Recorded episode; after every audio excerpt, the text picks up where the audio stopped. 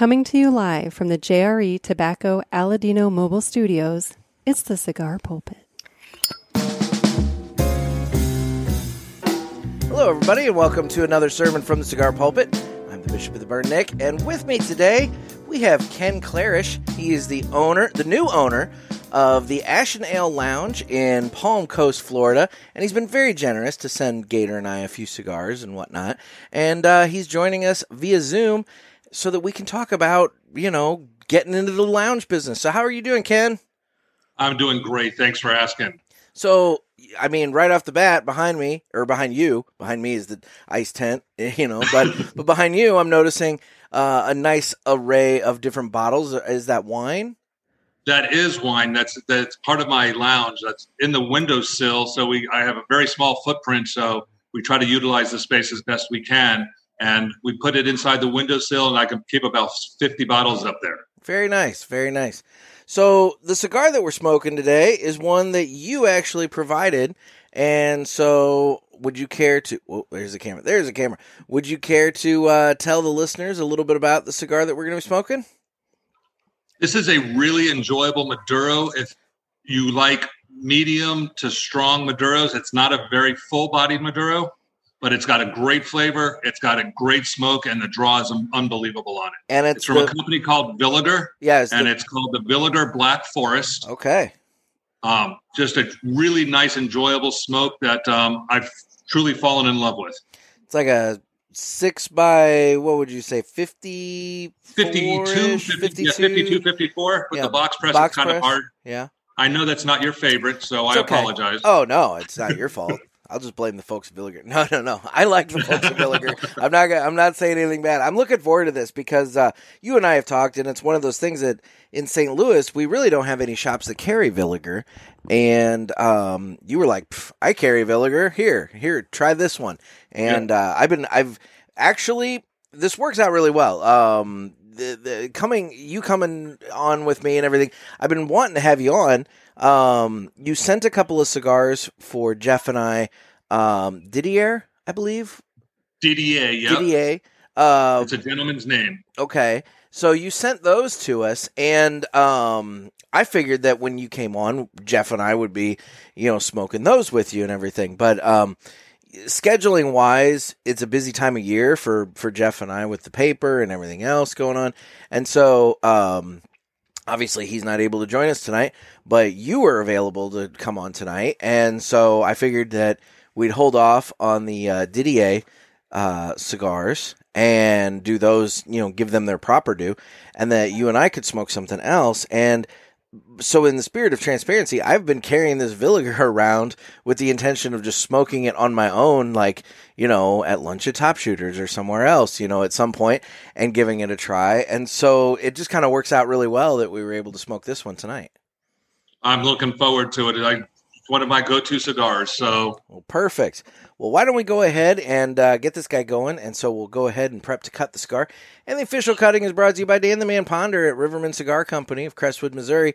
Dan the Man Ponder, he's getting in all kinds of cigars. I'm sure you're getting in all kinds of stuff at, you know, gearing up. Well, I mean, at this point, you probably should have everything that you need in for Christmas.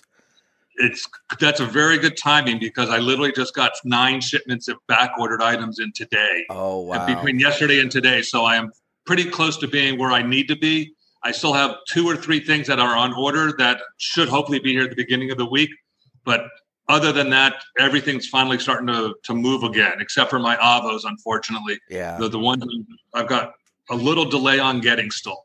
Well, and and that's something I want to get. I want to circle back to, but um, uh, Dan the Man Ponder, he's got all kinds of different cigars. He's got accessories, humidors, ashtray, tons of ashtrays. He got in a ton of different branded ashtrays. So if you guys are either wanting a nice branded ashtray for your personal smoking area, or if you know somebody that has like a, a smoking room in their house and maybe they just they just absolutely love you know Fuente or or Ashton or one of the other brands, you know check with Dan the Man Ponder. He's got all kinds of ashtrays over there, and he can get something that's branded up for your buddy's uh, uh, smoking area. And don't forget, Dan does do mail order, so you can give him a call and get a shipment of cigars, accessories, all kinds of fun stuff shipped to you wherever you're at. Let him be your brick and mortar. And that's Dan the Man Ponder, Rivermen Cigar Company. And with that, we'll go ahead and cut the cigar. So, um, so yeah, so let's talk about um back orders. It seems to me, and maybe you know, I'm looking at it from the uh, from the novice perspective here, but it seems like there's a lot of stuff flooding out in the market here at the last minute. A lot of lot of shipments, a lot of a lot of limited edition releases, all kinds of stuff. Seems like it's all hitting in the last eh, two months of the year. Like they're they're trying desperately to like squeeze it in at the last minute. And um, I don't know how it works for you down in Florida, um, but here in uh, the Midwest, I know, for example, Dan over at Rivermen in Missouri, he has um, and I'm going to be talking to him in a future episode here about kind of what it's like in the latter part of the year, beginning part of the year for a shop owner. But, um, you know, there's shelf tax. You got to pay tax on, you know, stuff that's sitting on your shelf.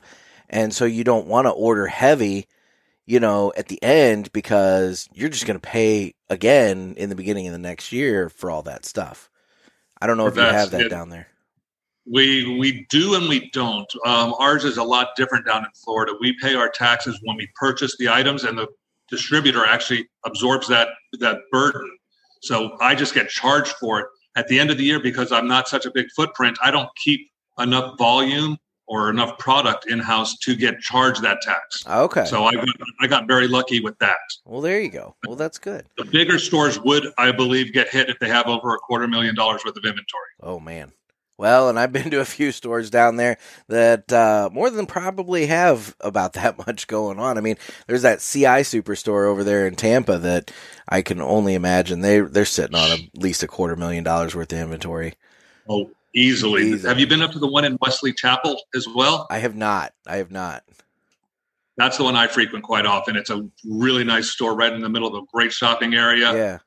Amazing selection. What a great group of guys they have over there that work there and who also uh, go in and are just diehard smokers that are there from open to close day to day. Wow. That we've got to meet. Yeah, I know every time the well, every time. The two times that we've been down to Tampa, Jeff and I we've we've started off at the CI store because um, that's where we can get a hold of a can of butane uh, relatively inexpensively.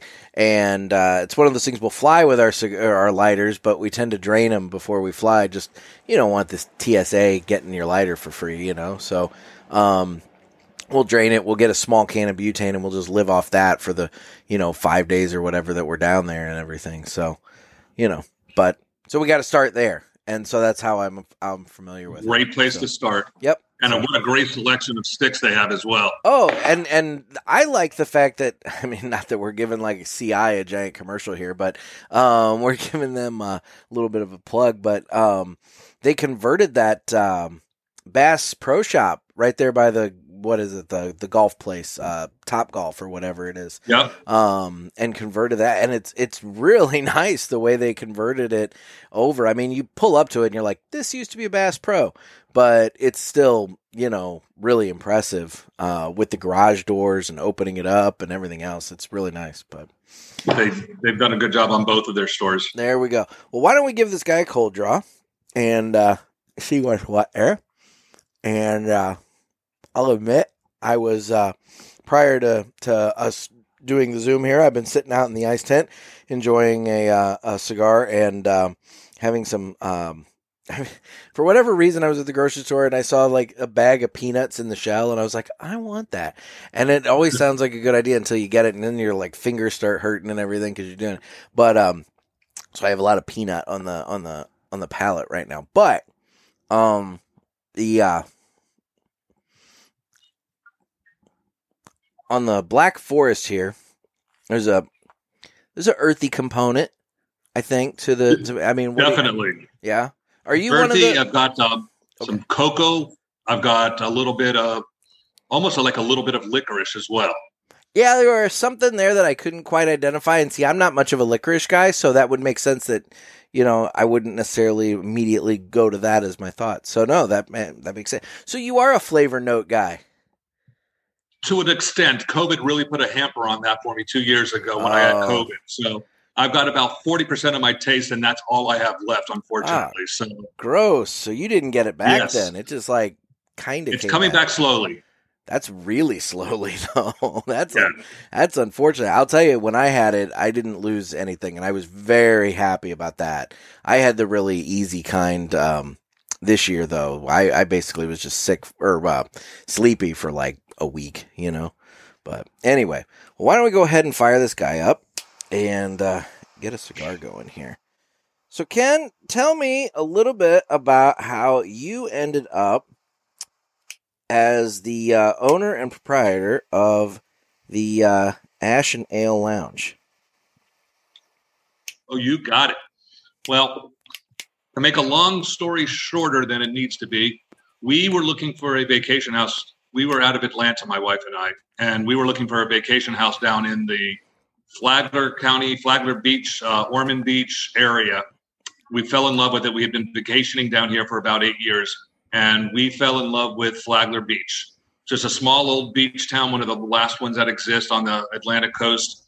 And we were thinking about getting a rental property just so we can come down and vacation two or three uh, weeks a year and then rent it out for the rest of the time. Yeah. So, with that being said, my wife mother was having a birthday in September, and my wife was going to come down and bring her down to the area just to show it to her to get her used to us coming down and possibly getting her to move here. Since my wife's an only child, she wanted to stay close to her mom. Okay. And with that, we were in. She was in looking at a house, and her- mom fell in love with one of the rental houses we were looking in. Started walking around. She goes, "I'll buy it." We were like, "What?" so she literally put her house for sale. She bought the house, and my wife called me up and said, "Okay, change of plans. We have to look for a permanent house because mom just bought a house." I was like, "What?" I'm up in Atlanta. Yeah, I'm the. I was the director. I was the general manager of a golf resort up there. Yeah. And I got this phone call in the middle of the day, and I was like, okay. So my wife called me back about an hour later and said, yeah, this is actually happening. She already called, and her house is on the market, and she's already got two offers. Oh so wow. We, so we literally had four weeks. We had two days to find a house, and we moved in four weeks. Wow. So Yes. so then in in terms of your job at the as at the golf resort, you just were like, well, I guess I'm I guess I'm done with this. Well, literally, I got off the phone with uh, with my wife after that hour delay, and she told called me back and said it's a for sure thing. Yeah. I literally walked into the office and called my the owner of the golf resort, and I said, "Here's my two week. Wow. I'll So be you able to consult. Yeah, I'll consult for you for another two weeks, but I can't do anything after that. I'll be I'll be down in Florida. Hmm. So you just made an like abrupt life change. I was ready for an abrupt life change. So okay. my wife was not so she's not so easily to move. I've moved an awful lot in my life doing hospitality all over the country, and for me it was an easy pick up and move. Um, for her it was a lot harder because she'd been planted for so long. Yeah. But uh, once we did it, we both fell in love with this area, and it was probably the best thing we've ever done. Well, I'll tell you, the cigar scene there in Atlanta. I mean, there's a ton of different little places all over the place in Atlanta. Oh, it's unbelievable what's what's happened there in the last four years with cigars. yeah. I was far northeast in Atlanta, up by Lake Lanier, where the home of the Falcons training camp and all of that is. Okay. So, and um, funny is that's where I met your dad. yeah. So so okay. So I don't know if we actually touched touched on this on the uh, you know since we've started recording, but um, yes, Kenn is a family friend. He and my dad are friends and have known each other for you know twenty plus years.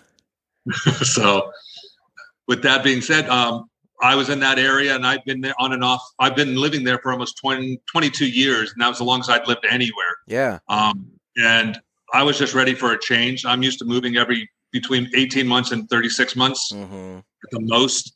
And being there for so long, I wanted to make sure my kids got through high school, got into college, and waited till one of them was out of college and the other one is was about to finish. And when we moved down here, I just wasn't ready to retire. I was just still wanting to do something. Yeah. So four miles from my house, there was a place called European Village, which is an old resort that turned into condos, apartments, and Airbnbs, and the whole base level is real uh, retail. Okay. I found a cigar shop in here called the Humidor and started hanging out here.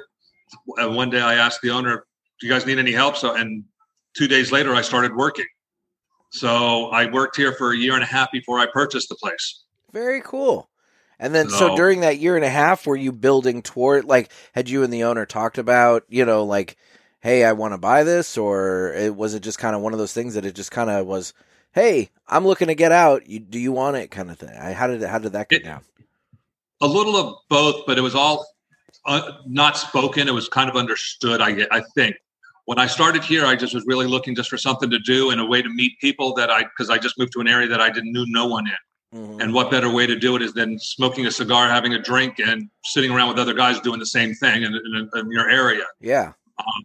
So once I started working here, I just got started getting a great following. Um, the the lounge was during COVID, and we were open four hours a day when I when I started from two to six, and it was by appointment only. Okay. Now, two months later, after I did that, I, was, I talked to the owners and said, "Hey, can we just open up the shop and let people come in? We'll, we'll do limited numbers." And we started progressing out, but they would never let me extend the time. Okay. It stayed two to six every day except for Monday, which we were closed. And um, I worked five or six days a week. After the, that, the fourth month, I started working five days a week and had one guy working one other day. And I just started getting a really big loyal following. That when I was there, my sales numbers were much higher than uh, expected during the time frame. Yeah. And over the time, talking to the guys and building relationships and just getting more knowledge base because I, I had started smoking cigars back in the early 90s, had worked at a lounge for quite a while, for almost three years in Tennessee, and then traveling again and then starting to smoke again. I was starting to relearn my the trade again. So I was starting to get more knowledgeable, getting my flavors down and all of that, learning the new brands that were out and all of that. And then I was talking to two of the, my local guys, and I said, I think I'm going to buy this place. And at that, when I started talking about it, the owners were actually considering putting it up because they had been getting quite a few offers. Okay. And so they had talked to a few people, and things didn't work out. And I just I went up to them and I said, Hey, if you guys are interested in selling, I'd love to buy it. I already know everybody here. I know how to run everything. The only thing you only have to show me a few items for a transition. And I think it's settled in with them. And that we I wanted to buy it in May, and we, I purchased it in in September first. Became mine. Well, there you go. And and you know, I mean, look, May to September, that's not that big of a delay. I mean, in the grand scheme of life, you know, things happen with business. I mean, you never know and it just kind of but it worked out. So that's good. Yes. So you took ownership on uh what, September 1 or Yep, September 1st. And we changed the hours. We're now 12 to 8, Tuesday, Wednesday, Thursday. Fridays and Saturdays were 12 to 10. Sundays were 12 to 4. Unless my wife comes in and watches football, then we're here to when she leaves. there you go. So Um and then still closed on Monday. Still closed on Monday. If people need things on Monday and they, they have my number, they call me and I'll come in and do special appointments for them. Oh, gotcha. Okay. Okay. So Monday's kind of by appointment only kind of deal. Yeah, I, I come in and do some cleanup and some ordering on Mondays when it's slow, so I'm not being interrupted. Yeah. but it's it's still it's my day off. I try to go play golf or I go do something else other than be here. If I have to be here, I'll come in first thing in the morning and then go away. That's the hard thing, and like you know, I'm you listen to our show, so you're familiar with Broccoli Rob up at the final Oh, yeah. third and everything. And it's like you have these these owners, and what people don't understand is that a lot of times with a lounge like the Ash and Ale and the final third is that um you know you don't have a giant staff. I mean, sometimes you are the staff, and so eh, you're there the bulk of your day every day. And so, yeah, you need that day, you know, that Monday. But like you said, Monday's your day to catch up on some paperwork and do other stuff as well because you can't be doing that as you're pouring drinks and, and, you know, ringing up cigars and doing whatever. Correct. So I have one employee uh, that works for me one day a week, and I have another one that will fill in whenever I need when I need them to. But other than that, I work basically I work every day except for Saturdays. My the the one of my gentlemen, his name is Monkey, needed one day, and I was like, take Saturdays, and he's like, that's the perfect day for me. I go, that gave me time because we have a lot of friends that come and visit us. Yeah. So that gives me a Saturday to spend with them on the when they're here over the weekend. See, and here you are, instead of retiring, you're taking on a like, you know, what, 50, 60 hour a week gig. Yeah. yeah. Well, compared to the golf world, though, this is still a lot less hours, so that's oh, it's okay. well, yeah, I mean, and let's be real. there, there's there's much more difficult jobs in the world than uh, being a host and entertaining and pouring drinks and ringing up cigars and everything in a, and then at a cigar lounge. You never have to work if you enjoy what you're doing, and this to me is like the perfect gig. Like people come see me in my place of business. I get to sit down with them. If they want something, they they'll go help themselves in my shop. If I have customers that I don't know, then I get up and I am the, the true maitre d and go and help them answer questions, suggest, pour their beers, and all of that. But it's a very, very friendly, cozy, inviting atmosphere that I wanted, and that's what we've created. So I want to talk about a couple of aspects here. Um, you know, let's start with the humidor. So when you took over, um, obviously when you took over, there was an active humidor, there was an active, you know, supply of of cigars, there was an inventory. Have Correct. you made any adjustments, changes? Have you kind of looked at it and said, "Hey, I don't really want to do this one anymore. I want to bring in this brand." Like, what have you done with the inventory? Good question. Uh, while I was still employed by the previous owners, I started asking them to bring in certain sticks that I wanted to bring in because I knew they would do well and that I they were some of my favorites. The Leaf by Oscar, Island Jim, Yeah. um, Placencia, a few uh, lines of Placencia. Oh, I love Placencia. Yeah. Yeah, we. I asked them to bring in the um, the Man of War was another line that I wanted, um, and then with the, bringing those in, it helped revitalize some of the stock rotation that we have because when we were doing COVID, we were moving certain products a lot, but certain products we moved very slowly. Yeah. I'm still in the process of trying to weed out some of the older products, but I've brought in several new lines. I brought in the line K by Karen Berger. I believe you did that a few like, episodes ago. We we did that on the show, and uh, we gave you a shout out then because you provided Yeah. those cigars for us. Yes. and then I Those were brought in good. Aganorsa Leaf. Ah, fantastic, I brought in. I'm getting Aladino brought in. Fantastic. Uh, I talked to Trey Mack. Yeah. So, and he's he's hooking me up there. Um, I've been trying to bring in other brands. Um, we have some brands that we have. We're a huge Padron house, so I've got almost every Padron out. That's Mine fantastic. probably I'll eight tell- or nine. That's like printing money, man. I mean, if you've got a Yes. Padron buyer, I mean, they come in, they are so like brand loyal and specific. They know exactly which one they want, and they don't remotely care. Like, I mean, obviously, if you're charging 50 bucks for something that should be 30 bucks, they're going to flip out a little bit, but they don't think twice about dropping 30 $35 on on a on a cigar. Correct. I mean- that's, that's, it's a fantastic, fantastic line to keep in. Yeah. Plus, with as small a footprint as I have, to be able to just carry them is an honor. So, Yeah, exactly. It's fantastic.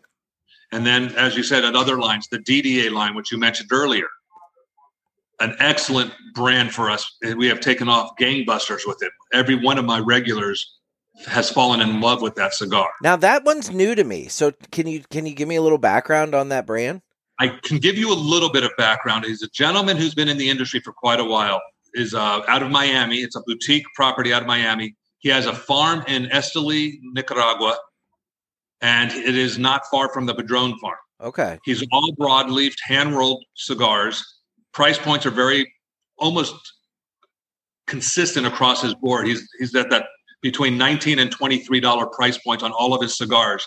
But the craftsmanship, the smokability of those cigars are fantastic. Okay. The flavor are consistent. I've gone through about 15, 20 boxes already in the last month and a half. Yeah. And I've had one bad cigar come through with that, and that's it.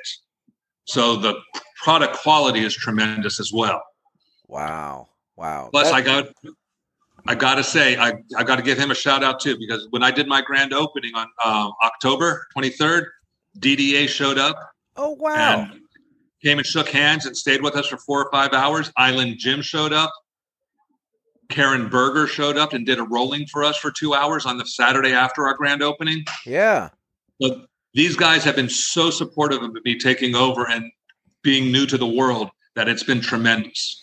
That's really awesome that you had not just one but multiple you know manufacturers show up and support you at your grand opening like that. That's really awesome. I the the the the reception that my guys, uh, my membership, gave to everyone, and then the amount of people that showed up to the grand opening was way higher than anyone anticipated. Well, we were expecting. And, and, no, I you mentioned the guys giving uh, support and everything when they when they showed up. Um, you know, that's something that I think is really important to emphasize. You know, we talk a lot about um, shops and doing events and bringing people in and all that, but one thing that I don't think is stressed enough that um, you know the consumer can do that the consumer should do is when your local shop, be it your shop or you know any any local shop is having an event, um, you know the consumer needs to go and support it, even if it's a brand that maybe they've never smoked or um, maybe they've smoked it and it's not their favorite necessarily. You know, you don't have to go and buy a box, but maybe go and buy just like a couple of sticks and and show up and be be present for the event because you know that's the kind of events breed events you know? Uh, they you, you want to make sure that you're you're supporting those because that's how you get future events down the road. And that's a lesson that i learned pretty early on. Uh, there was a gentleman named hal who um, i met at a southern draw event at the hill cigar company. And you know I was sitting with Hal out front. You know we'd already bought our cigars and everything, and I I literally just met him at this event, and I asked him. I said I was getting ready to pick out one of my cigars to light it up and try it, and he's like, "Have you ever had this one before?" I said, "No, I haven't," and he goes, "He goes, I've tried one of them in there. It's okay." He goes, "It's not necessarily my favorite." He was a Padron guy. He was a big Padron guy, and he said, "It's not. It's not a Padron." He said, "But uh, you know." We got to make sure that we come out and support these events like this because this is how we get more of them. And you know, maybe it's one of these things where you know one day we have Southern Draw and another day we have another company, but maybe one day we'll have Padron out here and blah blah blah and all that. And I'm just like, there you go. And uh, God rest his soul, Hal passed away, and so every time I have a uh, Padron, I, I think of Hal, but that's neither here nor there. But no, it's it's I, I think it's important to emphasize to the consumers that you know when your lounges are having events, show up show up in droves. And another thing I'd like to say, piggybacking on what you just said, is whenever you're traveling and you go to another lounge, do me a favor, go away from your wheelhouse. Try something different that's local to them. Yeah. If they have something that's local, if they have something that's harder to get anywhere, try those products as well because that's also another way of getting those that word out for every cigar smoker you're going to talk to someone and they're going to have a different uh, flavor profile than you are and they're going to like that stick. Even if you don't you'll smoke another stick that you'll like afterward but always try something new because it's just so important to the industry. Oh for sure. I perpetuate it. I know when i was up at uh, two guys in september you know i was walking around looking at the humidor there and you know my shopping focus when i was buying stuff at at those shops were uh, was okay do I see this one at home? If the answer is yes, I'm moving on. You know, like if I can buy this at home, I'm moving on from it. Even if I really, really like it, I'm moving on from it. And I'm fine. My focus was 100% on ones that I do not see or cannot get at home because it, that you're exactly right. You gotta, you gotta branch out and try new stuff. And I came back with a whole bunch of stuff that, you know, I can't get here locally. And, you know, as I'm smoking it, I'm mentioning it to Dan and telling him, hey, you might want to consider this one or this one's really good and blah, blah, blah. And I'm, you know, maybe if I bought multiple, I might share one with him and, you know, try and prime the pump a little bit. You know, it's right. one of those things that, yeah, this is how you spread the word about stuff. Exactly. That's a very good point. With that being said, with you, when you were up at Two Guys, it was funny. I was listening because Bandolero has been one of my favorite cigars for quite a while. Oh, okay. And um, with Garofalo and everyone else distributing it, I just got my connection with them, and I am hopefully bringing in the Bandoleros line as well. Oh, perfect!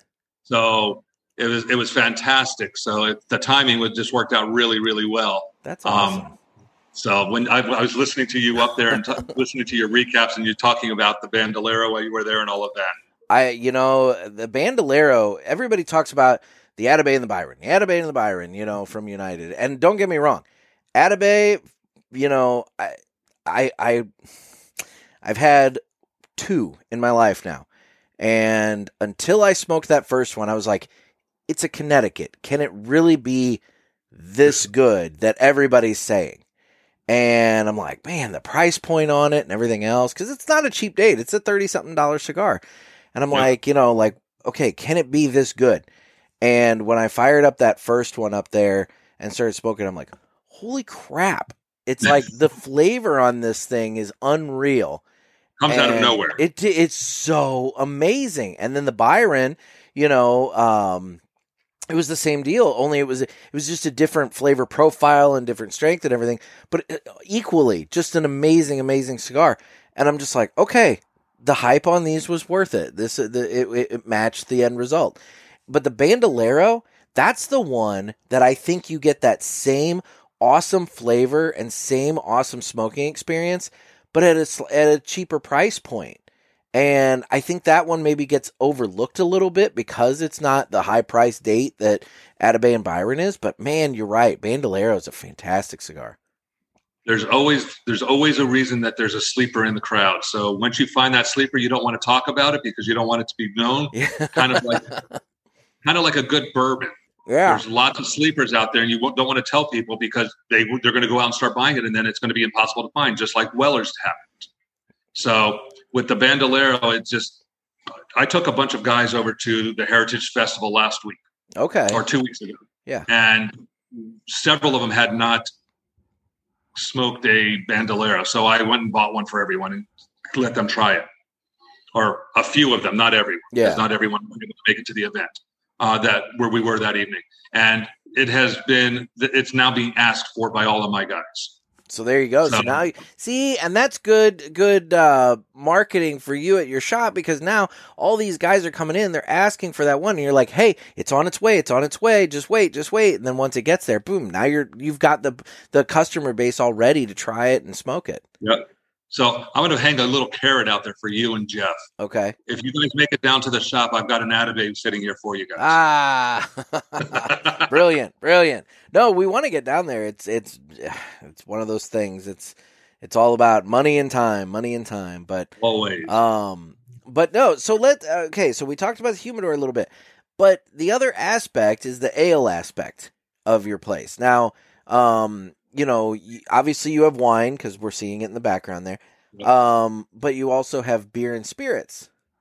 No, just beer and wine. I don't have Oh, you don't do spirits. Okay, No. okay, okay. in Florida. I don't have the I don't have the proper square footage or the footprint for it, and it would cost way too much for me to purchase that liquor license. I gotcha. So in terms So I just so square footage, you've mentioned that a few times. Like, how big is your place?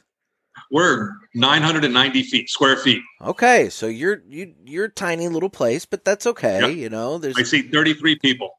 oh okay. That's I've got a good sized patio. Okay, all right. I was going to say that's more than I would have thought, but yeah, I mean, I've Yeah. seen a picture of the outside with everybody sitting out front and smoking and whatnot, and that looked really. I mean, it looks really nice from you know the photo that I saw and whatnot. It's just I I didn't know you know square footage wise what you were talking about. Would you like me to show you what the inside looks like with the camera? Yeah, if we can get a little tour here without it being too you know, if we Give me just a second to move wanna- two things around. don't want to give everybody vertigo. I will try to be very still when I hold the, the computer. Okay, So so we've got the wine. what you're seeing behind me is now my front door area. Okay. and then off Yeah. is the front desk, and then this is my humidors all the way around the room. Okay, so you have cabinet humidors surrounding Yep, the room. humid- cabinet humidors, and then actually back this way just a little bit. On the bottom, I don't know if you can see, but those are lockers. The lockers are on the bottom. membership. okay, so the cabinet humidor start at about waist level, and then it looks like Yep. you have two two rows of lockers. You know, below. Uh, three rows of lockers. I have Three 48 lockers, correct? okay. And then over here, there's the door to my walk-in humidor. okay, so you have, so you do have a walk-in aside from the the uh, I do. cabinets. How big? is, how big is the walk-in? Here's my beer. Okay, so you've got the the cases there, so people can just grab and go. Well, not go, but grab and. I would and- rather them Grab. not grab, but they do. okay, okay, I like serving folks. okay, gotcha. And, then, then, the- I'm I'm walking into the humidor so you can see it now. okay. All right. So you've got it. I mean, wow, you've got stuff stacked up high there. So that's good. And yeah, you've got the nice walk in there. There's a little more space in there than it looks like from the outside. That's Yes. nice. Okay. Uh, approximately how many facings do you think you have? Uh, if I had to make a guess, I've actually never counted them, but if I have to make a guess right now, I would say I've got about 125, 130. That's solid. Okay. So Yeah. I squeeze a lot into a little space. Very cool. Very cool. No, it's a nice looking shop. It's it's really nice.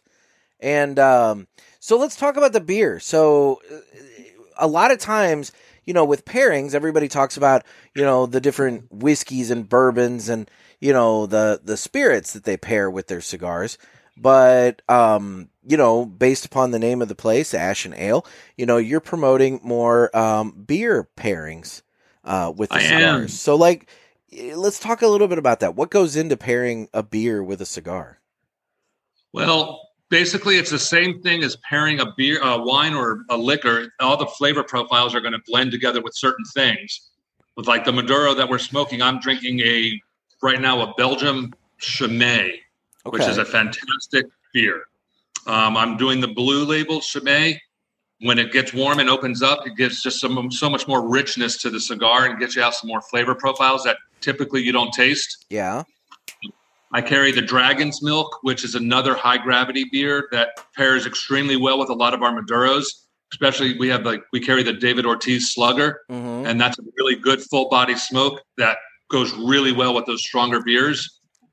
Um, I carry a lot of wheat beers for the Connecticut smoker and for the Habano smoker. Okay. I've got carried a few s- flavored beers that go well with some of the Cameroons and the Sumatra wrappers.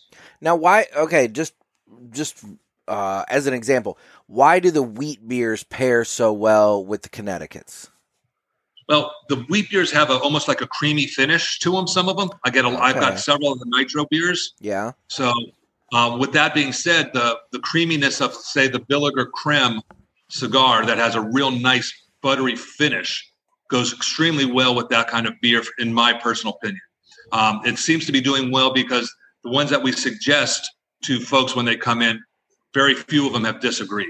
Okay. Um, I have the gentleman who works with me, Monkey, is very knowledgeable about more so about the beers. I've got a little bit more on the cigars than he does. So together, when we work together, we we find really good pairings that seem to work for a majority of the people. Fantastic. We've had a few, yeah, we've had a few people that said, "No, this is not what I like," so we get them a different beer. I won't charge them for that beer. If we make a suggestion, I'll always say, "I'll, I'll honor it." If you don't like it, I'll take care of it. Very cool. So, like, uh, I mean, I'm going to make a generality here. So, when pairing a beer with a cigar, is it kind of a situation where maybe the heavier and more full bodied the cigar, maybe you might want to go for maybe a little heavier or full bodied, you know, type of beer? Yes, and that's where, except for with some of the big heavy IPAs, Mm-hmm. you know, a big heavy IPA will go well with a, a good full body cigar.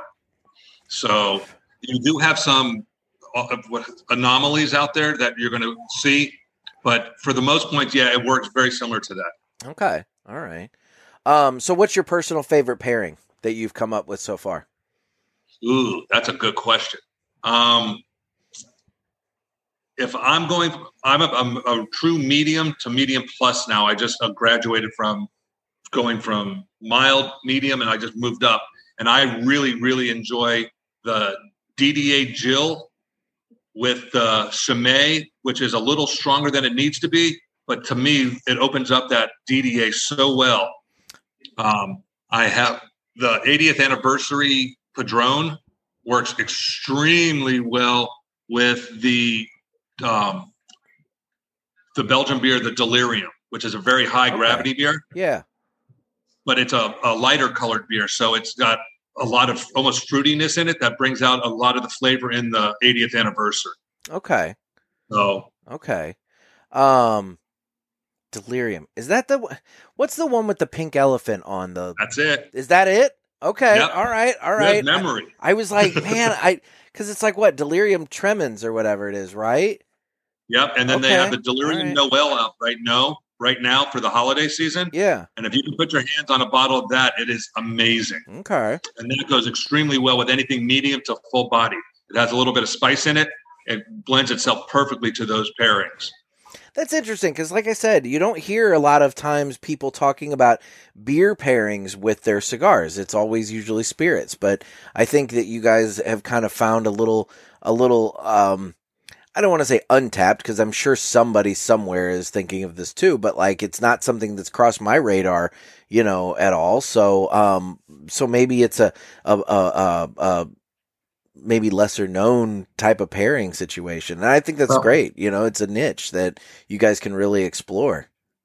Well, being that we can't serve the liquor, which everyone wants their, as you said, their bourbons, their whiskeys, their scotches, even now tequilas are making a huge play in the market with cigars. Okay. Um, there, we we had to find something that we can go and make a draw on, and that because of our name, this is a name that I've been working on. I've been sitting on since I had my cigar lounge in 1990 in Knoxville. So So this is not your first lounge then. I've worked at other lounges before, but I really wanted to have a lounge that was mine set up the way I wanted it to be. Okay. And that name has been there since the very beginning. Interesting. Okay. So talk about your experience at other lounges then. I didn't realize that you uh prior to now, you know, had had any. Back in 1990, we um, I was actually in hospitality and uh, food and beverage, and we in Knoxville opened up a one of the first microbrews was called Smoky Mountain Brewing Company. Okay. and we had this upstairs that we sealed off and had a small high-end bourbon scotch lounge with cigars and we put a filtration system in. And this is way this was quite a while ago before all of this new high-tech air filtration the air filtration systems. Yeah. but it was an amazing place. And at the time i didn't just I, I knew restaurants very well. I didn't know anything about cigars and that side of the business. And i asked the man the owner of the restaurant if i could take over the cigar lounge. Okay. so i basically was able to manage that and do that for my likings so that was an amazing learning aspect That's awesome. And then um so we've touched on beers. What about wines? What kind of pairings do you like to do with wines?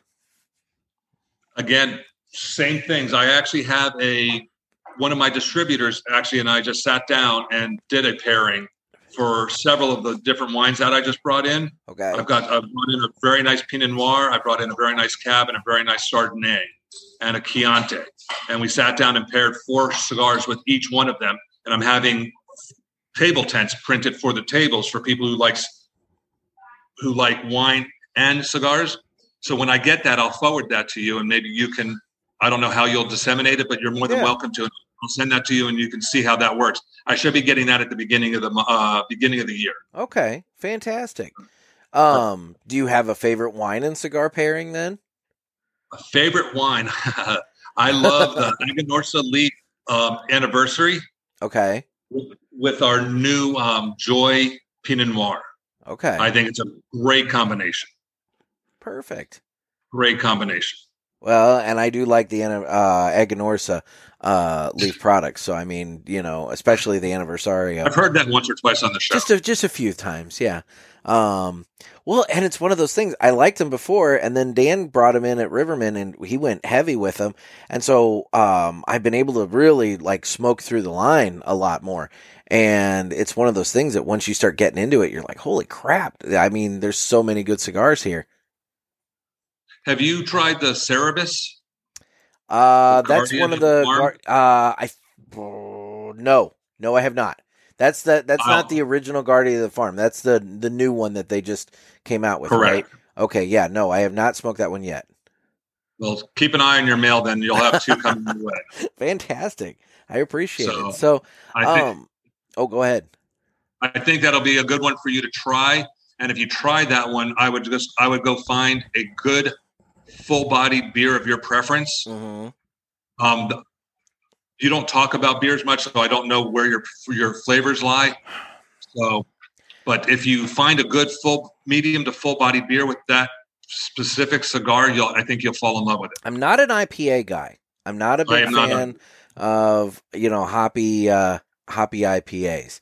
Um, I don't mind a uh, a nice like um, ale, um, like a you know like sometimes uh, what was it? There was a like I like an Irish ale or a red kind of you know thing. Um, Yeah. you know I don't mind like uh you know lagers. Um, what's another one? I don't you know. With that being said, try drink it with a harp then. Okay. find harp. Okay. Yep. No, we've got harp here. So- We're uh, we're supposed to be getting Yuengling at some point, but that was talked about before COVID, and uh, it still hasn't made its way over here. I am sitting on um, uh, like two cases, not quite two cases because I broke into one of the uh, Hershey uh, Porter that they Yep. put out, and so um, that that that's a nice, tasty, you know, chocolate beer. So yes. um, I carry Yuengling here, so that's one of our bigger sellers as well. Okay. Okay. Yeah, my dad actually introduced it to me when he was living down there in Florida. Um, after we'd go play golf, we'd uh, come back and have a Yuengling. So it was it was nice. But um, so then in terms of the Tampa uh, or the Ybor City Heritage Festival, you you went over there. You called in the Ask the Boys hotline. We had you on Tuesday's show talking a little bit about that. But let's expand out. So yeah, had you gone to that event before? No, that was my first time going, and um, it was the first time with this new event company that was running it, Mm-hmm. and it was uh, done very well. Had a really good time. There was a few glitches that we we ran across at the very beginning, but other than that, it's it was a fantastic event. Um, got there, didn't really know what to expect. I, I saw a bunch of the names that were supposed to be there, but I did not realize it was going to be as many big names as were there. Was it outdoor in the park again? It was right yeah, a block and a half off of Ybor. Yep, yep, yep. Okay, okay. Yep, where yep, it was, and it was it was done very well. It literally encompassed that whole square area. Yep. Um, the street, I believe it was to the, if I have to guess, it was to the north of the uh, of the park. Was all lined with tents with all of the vendors in it, um, Yep. left and right. The park itself had Fuente in it and other uh, distri- um, other manufacturers. Plus, it had all of the VIP tents and the bars and everything in it, and the music. Very cool. They did a very good job with it. Very cool. Yeah, that sounds pretty similar to how it was laid out when uh, Jeff and I went last year to it. They had food trucks along the, uh, Yep. I guess it'd be the road to the east of the of the square there. Yep, right that back there by the VIP tent area where the bathrooms were under the portic, uh, under the covering. But that I don't know. Oh. I don't. Yeah, I wasn't VIP, so yeah.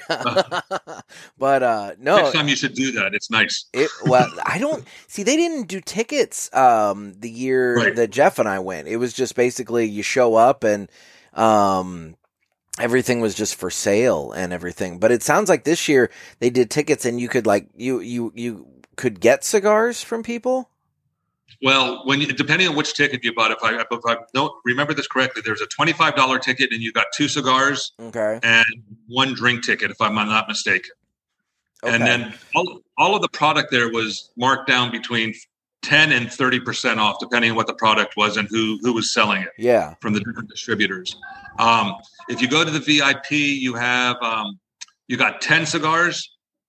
Uh, you're supposed to get a cutter, a lighter, and you got uh, two drink tickets each. Okay. Plus, you got all of the VIP lounges to go sit in, which one of them was air conditioned. You got they had a new tequila manufacturer there called Cabal that was amazing tequila. Um, and just you had servers come up and take your order instead of having to wait in all the lines. So it was a very nice experience. that sounds like the way to go then. So what did the VIP Yeah. tickets run? I believe they were 195, Okay. but you got right. getting 10 cigars minimum. You, I mean, you, you- probably broke even just under with the cigars. Yeah. Um, everyone in the VIPs got different cigars for different manufacturers, which I think may have been tough for summer people. Some people who didn't get the nicer, higher end stuff. Yeah. So there was a lot of people. was was there a lot of trading going on like you know hey i don't really smoke connecticut's and you know i i i do and so let's swap and kind of assemble We had eight yeah. people go, and four of us were VIPs, and between the four of us, we traded a lot. okay And then the other guys traded a lot. And we gave a lot of ours to the other guys because they didn't get as many. yeah So we all had wound up having a great time and hung out for we were there i got there at 9 30 in the morning it opened at 10 i left at around 3 o'clock it closed at 5 and we went over to a cigar lounge we had already walked the the premise twice and done what we needed to do purchased what we wanted Yeah. so then we went over to um, the uh, cigar cathedral yeah. grand cathedral talk about an amazing venue We have not made it there yet. The first time we were down in Tampa, it was under construction. And the second time we were down there, that was where the after party for the um uh for the uh, Heritage Festival was going to be. And we had thought about going over there, but I saw some pictures online and it was just it was just pandemonium. It was just so many people and we were kind of tired already and we're like, "You know what? Let's not." And so we ended up just going back to our hotel and sitting by the pool and having a cigar there and it worked out a lot better. But It, it- it's an it's one of the I've been to several. I won't say I've been to a ton of lounges around the country, but I've been to quite a few. This was probably my favorite out of all of them. It's not the the most elegant. It's not the most anything. It's just the most awe striking. Going into this old church that's been converted, and the sitting areas, the nice dark woods, the animal heads, the selection of liquor they have, the patio, and their humidor was phenomenal. yeah. They had every Opus X, every limited edition product that Fuente had. Um, they had a great collection of everything else too. So That's awesome. Yeah, Well, very cool. Well, I'm glad it worked out well then. Um, so then when you guys left the Heritage Festival, do you remember where you ended up? we went back to um, Oh, that's right. You went back to the cathedral. Never mind. we went I- we just went to, we went to the cathedral and then after that we went to uh, CI up in Wesley Chapel. Okay, I had it in my mind that you were you said that you went to another uh, to a lounge, and I was like, okay, but then it's like, oh yeah, that's right. You said the cathedral. Um, we always like going to uh, King Corona over there Oh. on Seventh and uh, sitting out with the uh, cafe con leche and uh, you know having the having the coffee and the cigars and just people watching. Because I mean, my God, Ybor City, it, it, the people that you see walking around there, it's it's it's a hoot just in and of itself. Some of the best people watching I've ever done was at King Corona. So Yep. we go over there. We've been over to Tampa several times. We're only about a two and a half hour drive. So Okay. We get into a car on a Saturday or a Monday, and a group of guys will just go out to different cigar lounges. And we do this probably once every two weeks. So we hit a lot of the lounges in the local area from Jacksonville over to Orlando to Tampa. And then we're now we're going to start going south down to Melbourne and things like that. See, now there's an area that you don't really hear a lot about in terms of cigar lounges is Orlando.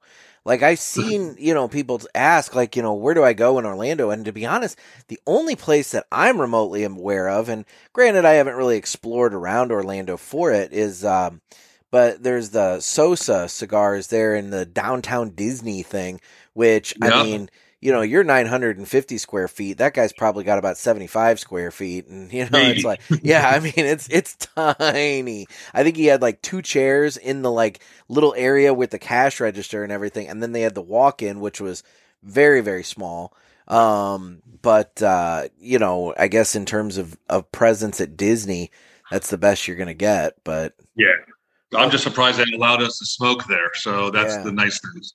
So but there are quite a few great lounges in the Orlando area. There's a one lounge um, that has four different locations in the area called Coronas. okay, Um, that is the one in um, I hang. I use the one in uh, Lake Mary, Sanford a lot, which is a fantastic lounge. okay, Uh, one of the best liquor selections I've seen, pretty much in a cigar lounge for the last several years. Uh, they've got three other properties: one downtown, one at Sand uh, Sand Hill, which is over by the Universal side okay, of Orlando, and then they have another one that they just opened up in uh, Tampa, and it was called Davidoff's it before, and then they dropped Davidoff, and now it's uh, I believe uh, it's just Coronas or it's a Rocky Patel Coronas now. okay. All right, I heard that that uh, had changed, so I didn't know what had changed too. So interesting, interesting. But that's a fantastic one. And then there's another great one called the Executive Cigar Lounge, about four miles from it, uh, in what they call Lake Mary, right on the water, like a little lake that's right off the interstate. Yeah. and it's- another great little lounge. Has a great outdoor patio that you can sit on and just wa- look over the water. Great people watching, nice selection. a little smaller humidor, but they have very they carry the Atabey, they carry um, Bandolero, they carry the Leaf, they carry um, Padron, but they have a sister property down in Melbourne, which is about an hour and a half um, south of there. That they have that's a very nice lounge in the middle of downtown Melbourne. Okay. So Well, very cool.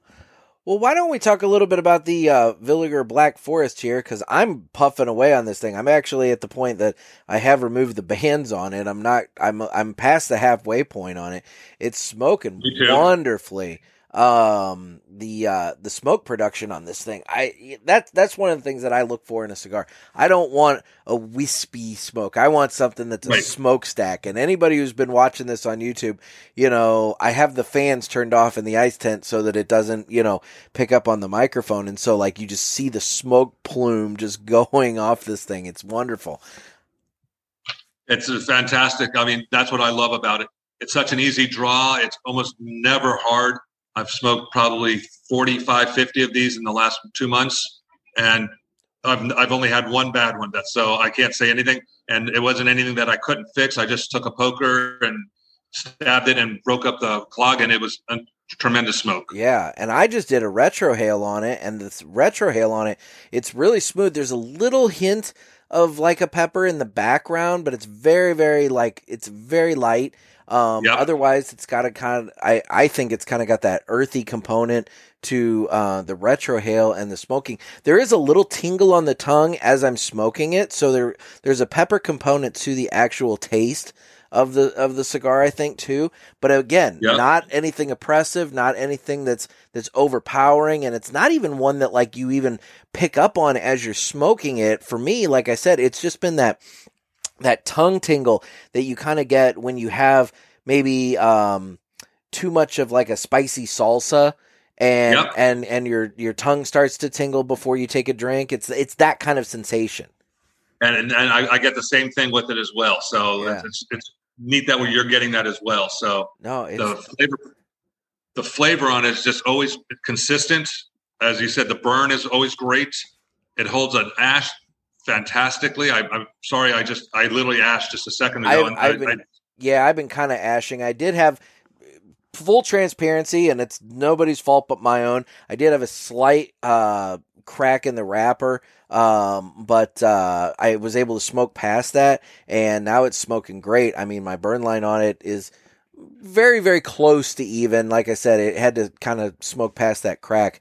But I mean, yeah, yours is like razor tight. I mean, it's just it's it's a perfect smoking experience, and uh, it goes along well with um, my other experiences with Villiger because I mean, I've only smoked.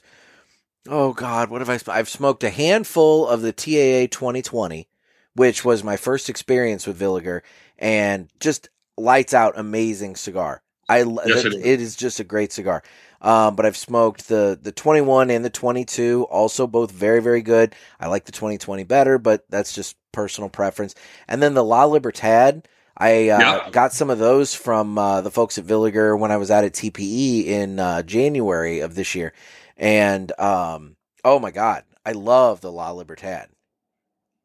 I sell those as well, and it's, they move very well for me. They're Yeah. for the price point and for the way they smoke. It's very difficult to beat any of their line. Yeah, Price points on this cigar we're smoking right now, if I'm not mistaken, is just on, right at around ten dollars. oh, Ten and a half that's dollars. fantastic. So No, yeah, so for that price point, it, it's a great ten dollar cigar. yeah. So I, I mean, everything I have from them, my one of my best selling cigars of all is the Villiger Creme. Okay, If you're a, a beginning cigar smoker, or if you just love Connecticut's, it's one of the smoothest, cleanest Connecticut's I've ever smoked. very cool. Has a good flavor, great smoke output, great construction, and for the price, you can't beat it. It's eight dollars. Oh, yeah, no, you can't beat that for eight bucks. So Yeah. Well, that's fantastic. Well, why don't we go ahead now and transition and let's get into this. Hey, Jerry Poliaski here. We all need to live united, as it turns out, but one, unfor- unfortunately, must go. Brought to you by United Cigars, makers of La Gianna Havana, Abuelo, Red Anchor, Firecracker, and of course, United Cigars there. Distributors of Jose Dominguez, Garofalo, Montosa, and Terranova. in the highly acclaimed Atabey, Byron, and Bandolero there if you're feeling fancy. Feeling Buy. United, Smoke United, Live United. United Cigars, as it turns out. As it turns out. So, uh, I figured that, uh, you know, given the, uh, the Ash and Ale name, that what we would do is play a little One Must Go regarding some beer types. Now, there's a lot of different beer types. And so I just kind of randomly picked four. Now, you and I have already covered one of them. Um, so I'm probably going to strike that. I had IPA listed as one of the four. Um, but since we both established that we don't really care for IPAs, uh, I'm going to strike that. And we're going to go, we're going to go with the remaining three. So we're going to go with lager, stout, and wheat beer. Ooh. I wanted to make them totally different types of beer there. I didn't If really. I had to make a decision, I think I would probably get the lager. really. Yeah. With the cigars, to me, that the I think the wheat beer is so important for certain cigars. Lagers are good for with most cigars across the board, Yeah. but it's it's almost a generic flavor for it. I love the wheat beers with certain flavors because of the fruitiness that come out of some of the wheat beers and the smoothness that comes out of them. Okay. And there's no way I'm ever getting rid of a stout. Guinness is one of my favorite beers. So with with cigars and darker cigars, you can't. I don't think you can get rid of them. So if I had to pick, it would be the lager. I'm agreeing with you because I I I will say of the three, the lager has the lightest um kind of profile. Um, you know, when you're just sitting around and and having a beer, um, you know, I mean, I'm in St. Louis. I mean, we're home of of Budweiser. You know, so I mean, we you know we have to we have to like that here. It's I think it's by law. But um, but I, It's I mother's milk. Exactly. I mean, it, it practically comes out of the tap if you're living over in the in the Missouri side. But um, but uh, I I would agree with you that especially if you're pairing with a cigar, I mean, you'd have to have one hell of a light cigar for a lager to pair well to where it wouldn't like just be overpowered by the cigar. I, I agree 100%. There are certain lagers that are a little more full bodied, but I don't think it's a broad enough base to where you could say it, it pairs well with a lot of different cigars. Yeah. Um, I think the other two lend themselves extremely well to a variety of different cigars. You can smoke a sweet with the wheat beer, you can smoke a Habano, you can smoke a Cameroon, and still get some great flavors from that from that beer. And the stouts, Well, and I would think stout would pair well with, um, you know, a lot of the like we were talking about earlier, heavier cigars, you know, Maduros, things like that, that you know need a little bit more to stand up to them. yeah, and, and you're you are right. And I, I actually I drink Guinness stout with a lot of the Habanos that I've been smoking. Okay. So, and there's enough of them that are out there that are enough full body that that that holds up to those flavors. There are darker ones like a left hand milk stout you can go to yeah. that are good for the real heavy ones. Uh, because of the nitro fill and the smoothness of that, you get a lot of the flavors that come through with the nitro and everything. See, I used to really like, uh, and I haven't had it in quite some time. Uh, what was it? It was Young's Double Chocolate Stout. I Don't know if I know that one. Oh man, if you want a nice, good chocolate stout beer, that one it, it it's really really good, and so that one would pair well. I could see that one going very nicely with um maybe a uh, Perdomo uh, Maduro. You know something Okay. something that already kind of has a little bit of a of a chocolatey flavor note to it, Mhm. to where you get that little bit of the chocolatey, you know, off of the cigar, the the chocolatey off the beer, and uh, you know you can kind of go with it that way. I don't know. Do, when you pair, do you try and find con- not not conflicting, but differing flavor profiles with it, or do you try and match like you know something with like if if it's maybe got a floral component to the beer, do you want a floral component to the cigar, or For the base, what I try to find is the similarity, the the the, uh, the connection between them. okay, But I also try to find beers that are literally that will bring out other flavors that you don't typically taste, okay, so you can get a better experience with the with the cigar. okay, Um, and I've also found that if you drink a lot of the Belgian beers, the warmer that they are, the more flavors they'll have, and the more they'll open up your cigar as well. So my, I always, when people come in here, my suggestion is you take a sip, you take a hit, and then you take a sip again, and then it sometimes can totally transition a whole cigar. Interesting.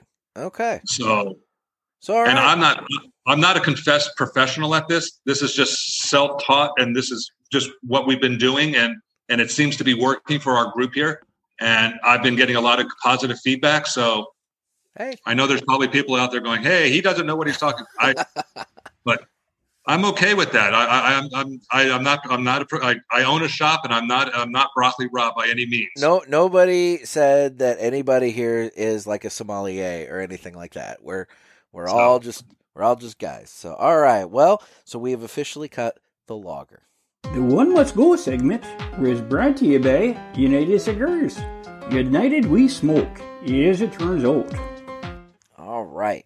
Well, and speaking of broccoli Rob, it's time that we go ahead and get into the uh, final third Friday segment with uh, broccoli Rob and Isaiah from the Final Third Cigar and Whiskey Lounge in Ingalls, Indiana. And guys, if you haven't been to the Final Third Cigar and Whiskey Lounge, They've still got a few events coming up through the remaining portion of this year, but this year is rapidly coming to a close. I think they've got like a couple of private parties going. Um, you know, so you're going to want to uh, to check the calendar. But by and large, they've they've they've kind of come close to the end of the year here with uh, with their events. But I know they've got plenty of stuff lined up for. Uh, uh, 2023. Um, you were talking about tequila earlier. I think they've got a, a tequila brand that they're talking about doing a, a partnership uh, or an event with, um, pairing that with, um, I believe some Crown Head cigars. I think there there was something. Uh, I, I just read this. Broccoli does a nice email newsletter. So, guys, if you're interested in getting onto the Final Third Cigar and Whiskey Lounge newsletter, just to see, you know, kind of keep up as to what's going on over there, um, you can probably head on over to uh, finalthirdcigar.com and sign up for that. But why don't we go ahead and hear from Broccoli Rob and Isaiah?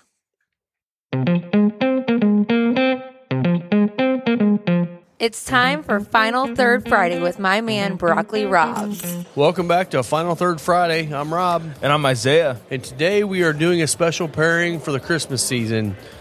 We are pairing the 1502 XO in the Robusto size. This is a uh, 18 year age cigar, undisclosed on the actual blend of the cigar, um, box pressed, and it's in that 20 to 25 dollar range, depending on where you are and what state.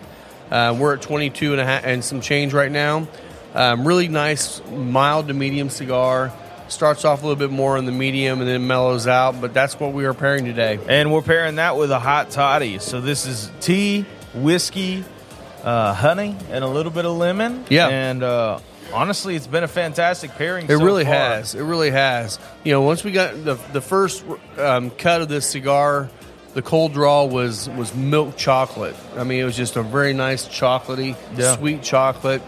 Um, once we lit it up, got a little bit more of the nuttiness. Yeah. Um, some of the bready qualities I call a little bit more like a graham cracker. I think you had another Yeah, I, kind of note I to it. I, I've been stuck on this whole thing where it kind of tastes like white rice. So after I got into uh, after I got into the hot toddy, coming back to it, it had a lot of those cinnamon qualities and everything like that, and it just got super creamy, super sweet. So it reminded me almost of an horchata. Yeah, I can see that. The um, the nice thing is, you know, going from the cigar to the actual hot toddy.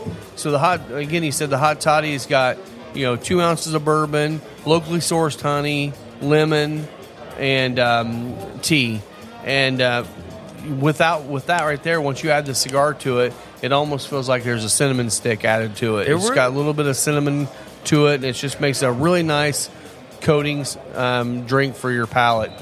Yeah, it really does, and it, it makes it makes for a great pairing. I, I don't think I've ever paired anything with a hot toddy, but uh, it's probably not a pairing for when you're feeling sick, but a pairing for when you need to warm up.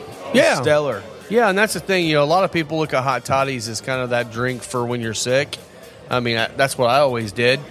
But it's just a really nice on a cold day, nice drink to to warm you up a little bit with the whiskey and the hot tea. Yeah. honey coach palate. You got all the antioxidants and the um, um, yeah, what's the word I'm looking for? The antibiotic nature of the honey itself. Just great, but it, but it really pairs nicely. What it's doing with the combination of the two is it's actually bringing both the flavors together and marrying them. Yeah. It's not like separating anything out. It's just pulling everything together and making a nice sweet pairing. Yeah, absolutely. Into the second third of this cigar, that that chocolatey quality kind of comes back, and it ends up uh, being more of like a dark chocolate or like uh, almost dark chocolate graham cracker. Yeah. you know. Yeah. And then uh, on, the uh, retrohale, there is still some black pepper there. There hang- is. hanging around, which makes it really really nice and keeps it interesting. It really does. cigar. It does. And once you get into the final third, um, you know, you're still staying in that mild to medium, maybe leaning a little bit towards medium. Um, you, the black pepper stays pretty true, but doesn't get overpowering. Um, you're going to still get this kind of chocolatey notes, but it's definitely getting to be more dark chocolate, um, graham cracker. Um, with this, uh, with the drink though, you're the honey's starting to get sweet, and it's pulling more sweetness out of the cigar. So, Yeah. it's just really a great pairing. I mean, really, the, even though you have a half an ounce of lemon juice in this, the acidity level is not there. Uh, the yeah. combination of both with the honey too, the acidity is pretty much gone. So, just a really great pairing. A great pairing for for winter. Um, also, a great pairing for a little Christmas special. Yeah, So, it is. So um, so yeah, when you if you do hear this before the seventeenth, uh, we're going to be having a Christmas party here at Final Third, and this is going to be our pairing for the Christmas party. Yeah. So we look forward to seeing you guys out here, and appreciate you guys listening. And again, you can follow me on Instagram at Final Third Cigar. and you can follow me at the Whiskey Pastor. All right, thanks a lot, guys, and we will see you next time. Cheers.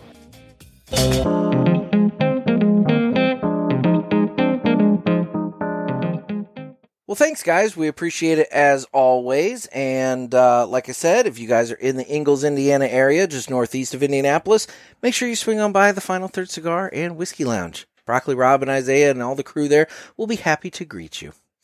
So, as we're approaching, and ironically enough, we're talking about the final third cigar. We're in the final third of the cigar here. Um, as we're approaching the end here, why don't we get a little bit of other housekeeping done and hear about my monthly cigars? This would normally be the time that I give some information about my monthly cigars, but I've hired that out this week, so take it away. My Monthly Cigars is a premium cigar subscription service. It comes in a variety of different size boxes at affordable prices. Use offer code PULPIT and get free shipping on your first box and 20% off any items in the online store at mymonthlycigars.com. That's offer code pulpit. Thanks. Thanks. Catch a lot of grief for the thanks. I don't know why. I just anyway. Um, and then we are on the socials. We're on Instagram at uh, the Cigar Pulpit as well as at Nekkid Gator, N E K K I D Gator. That's his page. And then we're on Facebook where we have the Cigar Pulpit Parishioners group. And we're on Twitter, um, where I don't really do much of anything. And obviously YouTube, where you can watch this. And guys, you're going to want to watch this episode uh, for nothing else than to get the the visual tour of the Ash and Ale Lounge uh, from earlier. And then we do need your calls for the Ask the Boys segment, area code 863-874-0000. And if you are listening to this episode on the day that it releases, today is the deadline for the Christmas Carol slash poem contest thing that we're doing.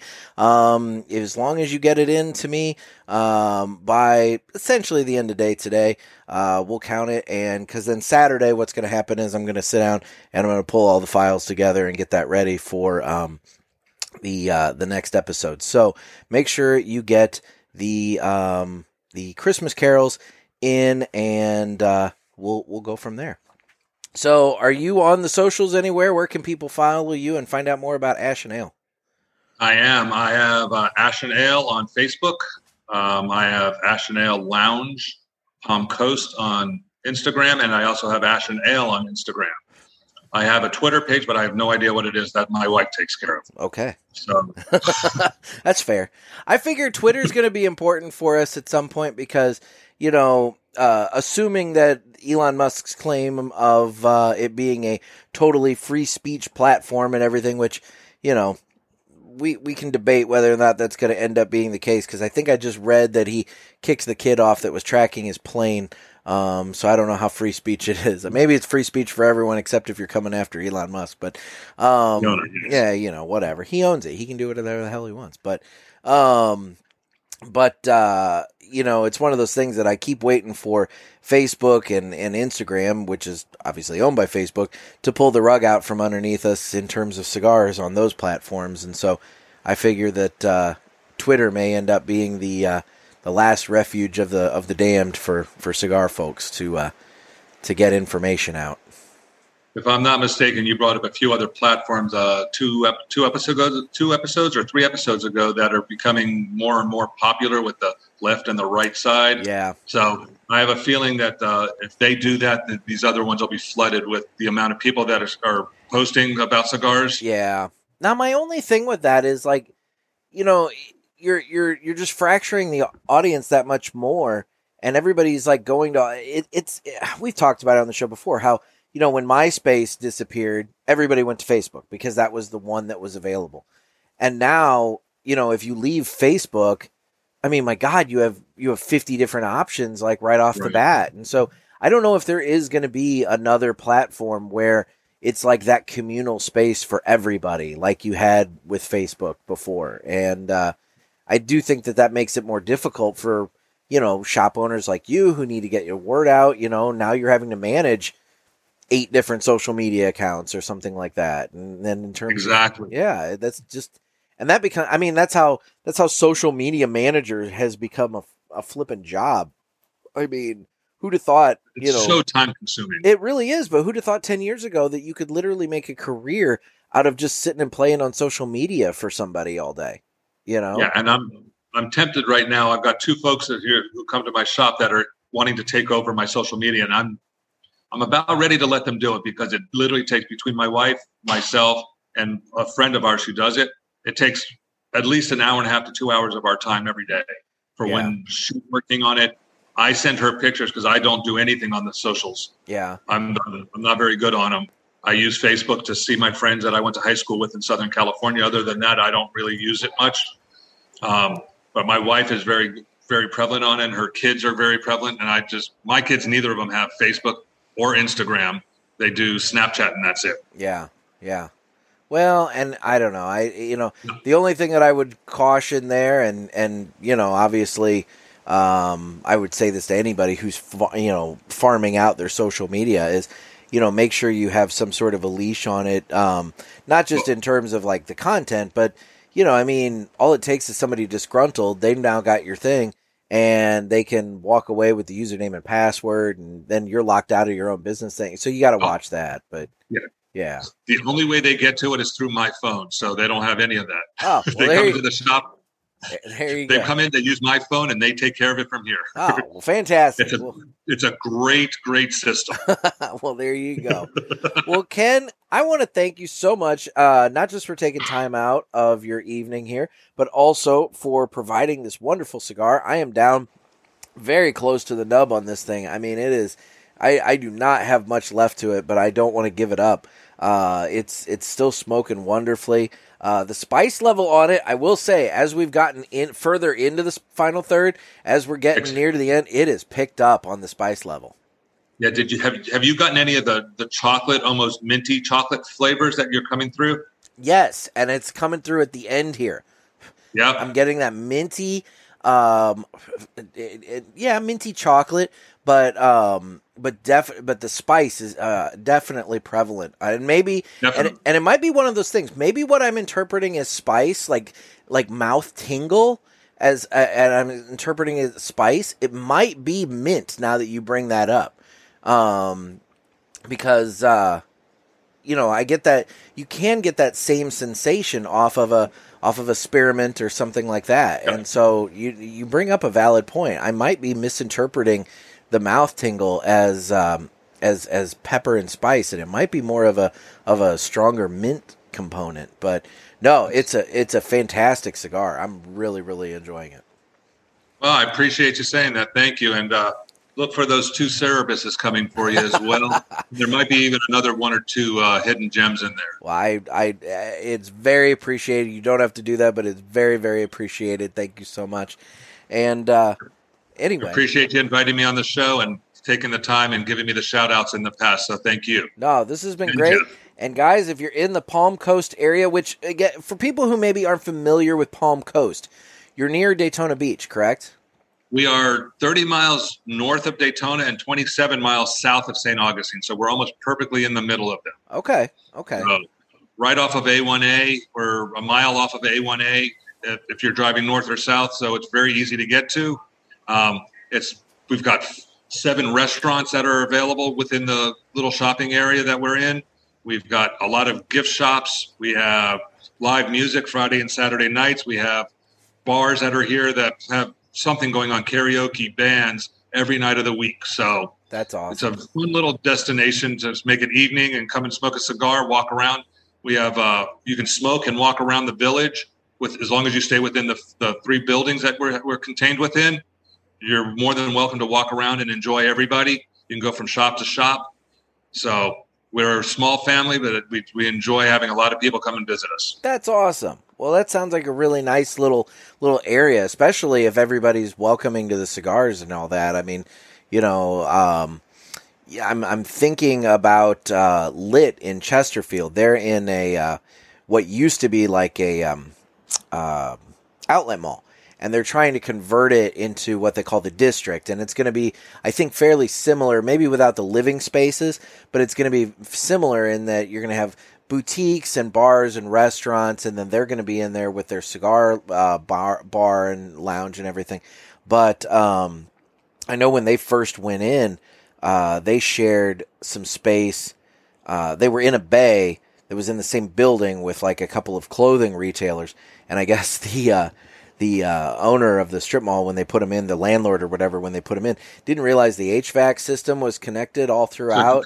and so within two days of them being set up and getting going, within two days, uh, Polo Ralph Lauren and somebody else had reached out to the landlord and said, You're going to move them because all of our product smells like smoke or we're going to sue you. And so they ended up in a different location, which is temporary. now they're building out their permanent location and you know covid happened and all throughout and everything. I mean they've been in their temporary location for uh, three years now.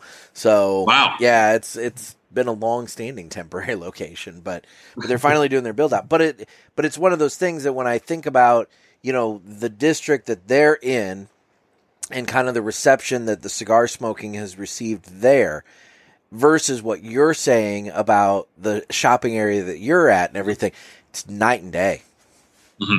So, so what, what's the nice thing about where I am is I'm the only lounge within 25 miles of here. Oh wow! So okay, I've got a very unique niche that I can pull from, and a big group of people that who, even if they're in St. Augustine, will always head south towards Daytona or Flagler Beach, and mostly will stop here on the way down looking for cigars because in Flagler, where they don't allow lounges, you can sell, but you can't smoke anywhere inside. Yeah, they'll come up here and hang out with us we have Bike Week, which is a really busy time for us. We have Biketoberfest, which is another busy time. So with our proximity to a lot of the, because we're close to the ocean and a major resort, Hammock, Hammock Beach Resort, we do sit in a very, very, very favorable zone. So it's very nice. That's awesome. That's great to hear. Well, Kenn, we wish you all the best. And guys, if you're in the Palm Coast area, swing on by Ash and Ale and uh, have a cigar and tell them that the cigar pulpit sent you. Please. There you go. Well, Kenn, I appreciate your time. And yes, cheers. I have water, but you know. So, cheers. Stay cheers. smoky, everyone. Thank you for listening. There we go. Well, guys, this has been another sermon from the Cigar Pulpit. I'm Nick. I'm Kenn. Everybody stay safe and stay smoky. And here's where we just kind of stare it out. okay. yeah. We just trample all over this music, you know. Whatever.